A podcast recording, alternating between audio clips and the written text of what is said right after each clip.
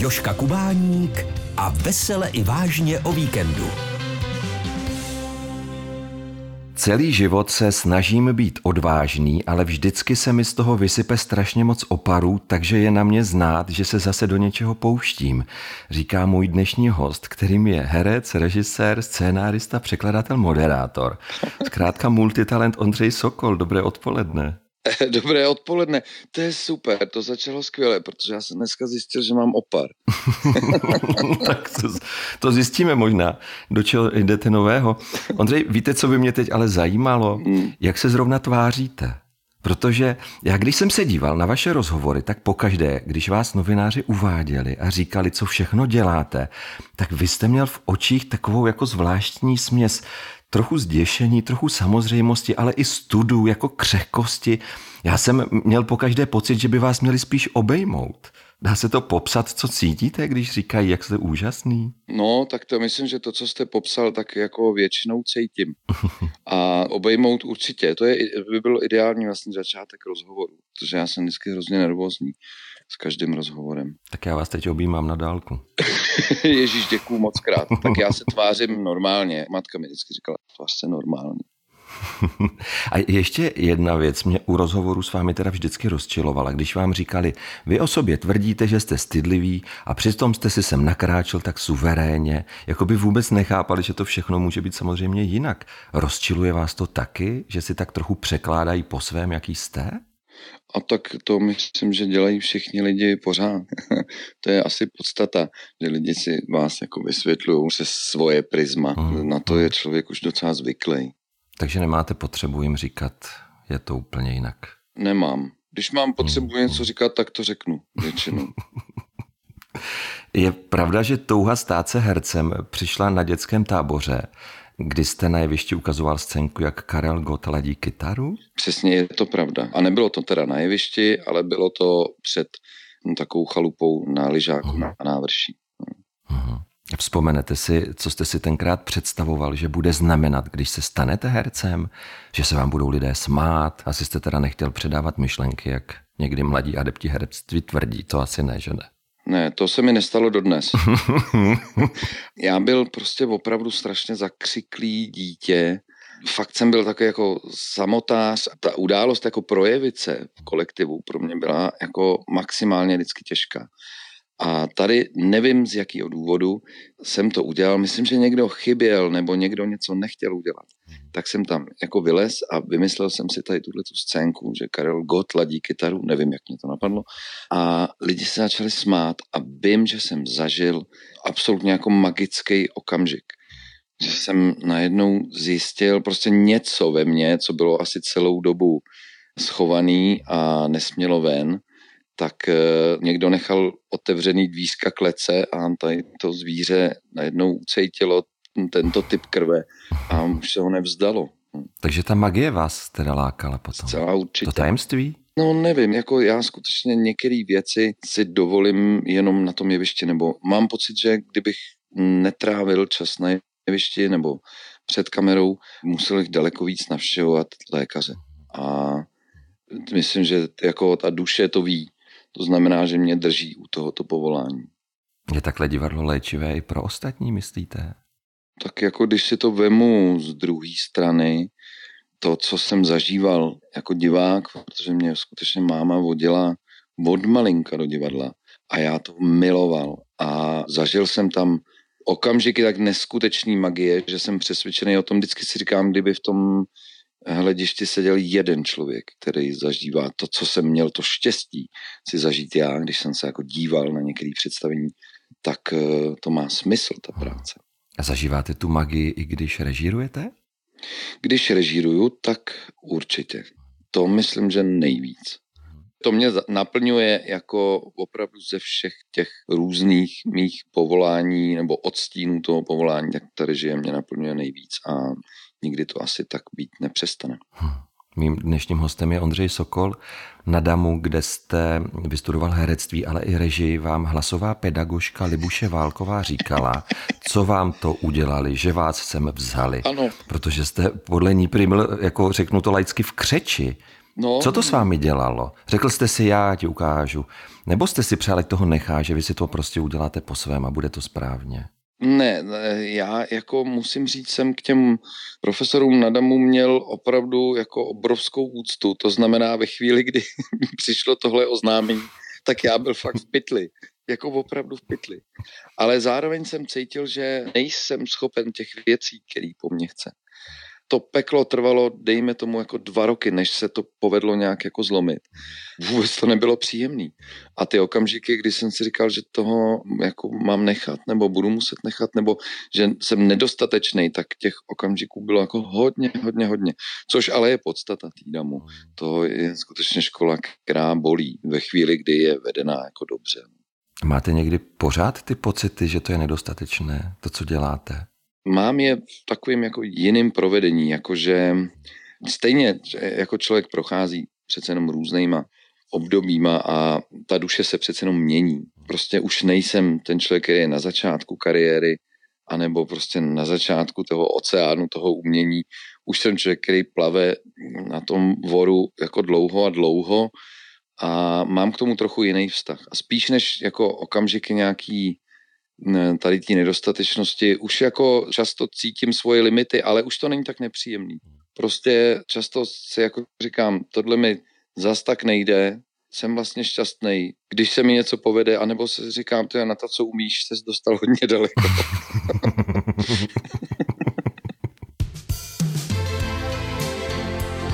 Český rozhlas Zlín. Rozhlas naší Moravy. A jak se k herectví přidala ta režie? Co bylo tím nutkáním? Já skutečně neměl tyhle ty ambice, i když, když jsme dělali s Martinem Fingrem jako divadlo na Gimplu, tak jsme to zároveň psali a zároveň fakt jsme to jako tak jako společně režírovali. Určitě tam bylo to jako nějaký směřování, nebo prostě jsem tak nastavený. Ale to vzniklo až na přijímačkách na Damu, kdy mi Luboš Pistorius a Jiří Adamíra vlastně asi podle toho, jak jsem hrál, se rozhodli, jestli by nebylo lepší, abych byl režisér. Takhle, mně to bylo jedno. Já chtěl jenom dělat tohle povolání. Hmm. Na Damu jsou tříkolový přijímačky. Vždycky na konci toho kola přijde ten profesor a přečte ty, který postupují do toho kola dál. A na konci druhého kola přišli, přečetli těch pár vyvolených, který postoupili do toho třetího kola a mě nepřečetli. A mě se opravdu jako zhroutil svět a já seděl opřený o topení a opravdu jsem byl jako zoufalej a najednou jsem uviděl polobotky Adamírovi přede mnou, tak jsem zvednul hlavu a on stál nade mnou a jestli se mnou může mluvit a že právě přemýšlel, jestli bych nechtěl dělat jako spíš třeba režii nebo dohromady herectví a režii. já řekl určitě, určitě ano, hmm. protože mě to bylo jedno, já chtěl jenom být na té škole. Já to, jak ta režie je jako úchvatná věc, jsem fakt zjistil až na škole. Jaký typ herců rád režírujete? Ty, co chtějí mít všechno přesně, trvají si na detailech. Když se to jednou naskoušelo, tak to musí zůstat. A nebo ty, pro které je na důležitá autenticita. Třeba, že udělají něco jinak, možná i nějakou chybu, ale je to prostě čirá pravda. Já režíruju nejradši herce, který to jako vždycky dovedou dál, než jsem si myslel, že to může být. To znamená, ty, jejich herectví jako přesahuje mojí představivost. Hmm. Takový herce mám nejradši a jinak je mi to jedno. Herci jsou opravdu tak strašně specifické osobnosti, hmm. jeden vedle druhého. Ani tu techniku nemají stejnou. To znamená, že jako tam určitě to kritérium moje není, jestli chtějí mít všechno jako přesně a chtějí to opakovat, protože i to jsou herci, který umějí dělat jako výtečně a geniálně, a nebo jestli jsou to herci, kteří rádi jako se vydávají do nějaký jako svobody. Tam to kritérium není. Já potřebuji herce, který prostě fakt tu roli uchopí a posune ji někam dál, než jsem jako vůbec chtěl, aby byla. Uh-huh. Herec, moderátor, režisér, překladatel, zkrátka Ondřej Sokol, to je můj dnešní host.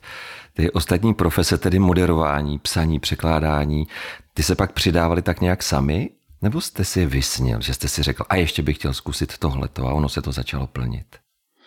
No, sám nevím. Já třeba vím, že já miluju stand-up mm. a vím, že asi v těch hodinách strávených jako díváním se na stand-up vznikla asi třeba nějaká touha to zkusit, tak jsem to zkusil a z toho vyšlo, dejme tomu, to moderování, který jsem nikdy si nepředstavoval, že bych dělal. Mm. Tam jsem najednou objevil jako další džungli, kterou je třeba možný se prosekávat. A mě to opravdu jako trápí vždycky. A je to fakt, zažívám peklo, když cítím, jak jsem hroznej. Ale uvědomuji si, že jedině to jsou okamžiky, jako kdy doopravdy žiju, když se fakt peru s něčím, co ještě neumím. Hmm. Ve slováckém divadle v Uherském hradišti hrajeme komedii Prokletí nefritového škorpiona ve vašem překladu. Ano. Tak kolegové děkují, vzkazují, že to je radost hrát. Ano. Je těžké hledat tituly, které ještě přeložené nejsou a vy o ně stojíte? E, je to samozřejmě těžký. Je to těžký, ale dá se to těch her skutečně, který jsou takový ty osudový, nepřijde určitě za život jako moc, ale když se to stane, tak je to nádhera. Která je to ta vaše osudová? tak eh, bylo jich už jako několik. A to nesouvisí s tím, jestli eh, ten výsledek třeba byl vele úspěšný, anebo naopak třeba nějakým způsobem prošuměl. To s tím nesouvisí. Prostě pro vás je to důležité. Přesně tak. Já většinou, hmm. když tu hru režíru, tak je to většinou jako ona, prostě já zase nerežíru jako tolik. Jednou ročně, když to tak jako zprůměruju. Od překládání je jenom kousek k psaní. Prý byste chtěl napsat tři knihy. Chtěl. No. Jedna bude o lásce, ano. druhá bude epický příběh o zvířátkách a třetí bude váš životopis. Tak jak to vypadá? No takhle, tahle odpověď vznikla z toho, že mi někdo položil otázku, že jsem řekl, že chci napsat tři knihy. To jsem si tak jako uh-huh. rychle v hlavě tak jako spočítal, kolik bych toho mohl stihnout. A na to následovala otázka, o čem budou. To znamená, jo, jo, jo. to je dílo okamžiku, tahle odpověď. Aha. To znamená, že skutečně to může být životopis Benita Mussoliniho. To mě napadlo teď, vůbec nevím proč. Ale jako myslím si, že to nutně nemusí být tak, jak jsem v té chvíli odpověděl. Ale psát bych chtěl. To je pravda. A máte opravdu něco tajného, i když třeba o tom teď nebudete mluvit, co byste chtěl napsat? Ne, tak tu knihu o zvířátkách už jako mám v hlavě. Jo. Ta už vlastně v hlavě existuje. Uh-huh. To už je jenom potřeba udělat takovou tu drobnost. A sice to doopravdy napsat. Jak říká pan Svěrák, pokud chcete knihu, musíte ji začít psát. No, tak, přesně tak. Přesně. Vy sám milujete knihu Mluvící balík. Ano. Ta vypráví příběh tři dětí, které pomohou obyvatelům bájné země, mytologie v boji proti baziliškům. Co dát všechny vaše talenty dohromady a vytvořit v divadle inscenaci nebo film? No, no mm, tak jo. Pojďme tak na to. Domluveno. Jsme domluvený. A nepřemýšlel jste nad tím takhle někdy? Jako nad mluvícím balíkem vysloveně. Třeba. Nad mluvícím balíkem jsem dokonce, to jsem měl už jako dítě rozkreslený jako storyboard. Ah. Tehdy jsem nevěděl, že to je storyboard. ale to jsem normálně jako si nakreslil, že já jsem miloval filmy Karla Zemana. Uh-huh. Miloval jsem Adolfa Borna uh-huh. a vlastně jsem z toho jako si dával v hlavě, měl jsem pocit, že to byl opravdu uchvatný film. A myslím, že jsem ho měl už jako vlastně takhle v hlavě, už jsem ho zase natočil. to už mám za sebou. Byl to jeden z prvních filmů, který jsem ve své hlavě natočil. Ale víte, že existuje večerníček? Podivuhodné příběhy Šimona a Penelopky. Jo, fakt? No, no, no. Tak to dokonce nevím. A je to Born? To si nejsem jistý, ale je to podle mluvícího balíku. No, tak to chápu, že ty jména si pamatuju, ale ten Born k tomu prostě strašně patří. Hmm. Myslím, že jako ta kniha mě uchvátila nejdřív tím obalem, hmm. což u knihy je strašně důležitý. Takhle, u všeho je to důležitý. Myslím, že tam to taky nějakým způsobem strašně zafungovalo ty nádherný Bornovy obrázky, že jako mi tu představivost strašně jako nasměrovali dobře. Mhm. A proto jsem to čet fakt znovu a znovu a znovu. Já fakt nevím, kolikrát jsem to přečet, ale myslím si, že třeba určitě třeba 20krát za sebou. No, no, no. Na mé rozhlasové pohovce dnes hostím multitalentovaného Ondřeje Sokola. Ještě se zastavme, prosím, chvíli u moderování. Vy se smějete? Ne, ne, to, to vtipný, jak jste to říkal. Že mě hostíte na své pohovce. Ano. To je pěkné. Už jsem vás obejmul, jste na pohovce, ale pojďme se... To je, že? Pojďme se vrátit ještě k tomu moderování. Z jak velké části jde třeba ve Slavících nebo v tváři o improvizaci a jak dopředu jsou věci připravené? Tak tam to vím úplně přesně. Já potřebuji mít všechno absolutně přesně připravený a vědět každý okamžik, co budu dělat a jsem schopen a šťastný, kdykoliv to můžu v rámci toho kouzla okamžiku opustit a opustím to a dělám, co mě v tu chvíli baví. Ale musím mít jistotu, protože to černo, který se může stát na tom jevišti, je opravdu neprohlédnutelné. To znamená, že musím mít jistotu, že když nebude inspirace, takže budu mít nějaký záchranný plán, a budu vědět, co mám říkat. Ale vy musíte mít i sebejistotu, abyste se do toho neprobádaného mohl pustit. To taky neumí každý. Tak to uh, určitě neumí. to určitě neumí. A já to umím jakoby někdy, nebo je to právě tak, myslím, že tohle to je nějaká ta část té bytosti, která chtěla, abych to povolání dělal a kvůli tomu mě k tomu jako donutila.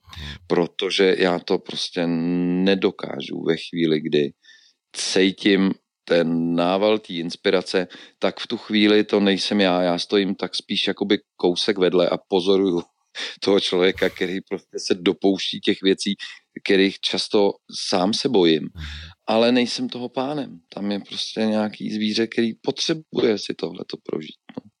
A když to potom vidíte zvenku, vidíte toho druhého člověka, pochválíte ho?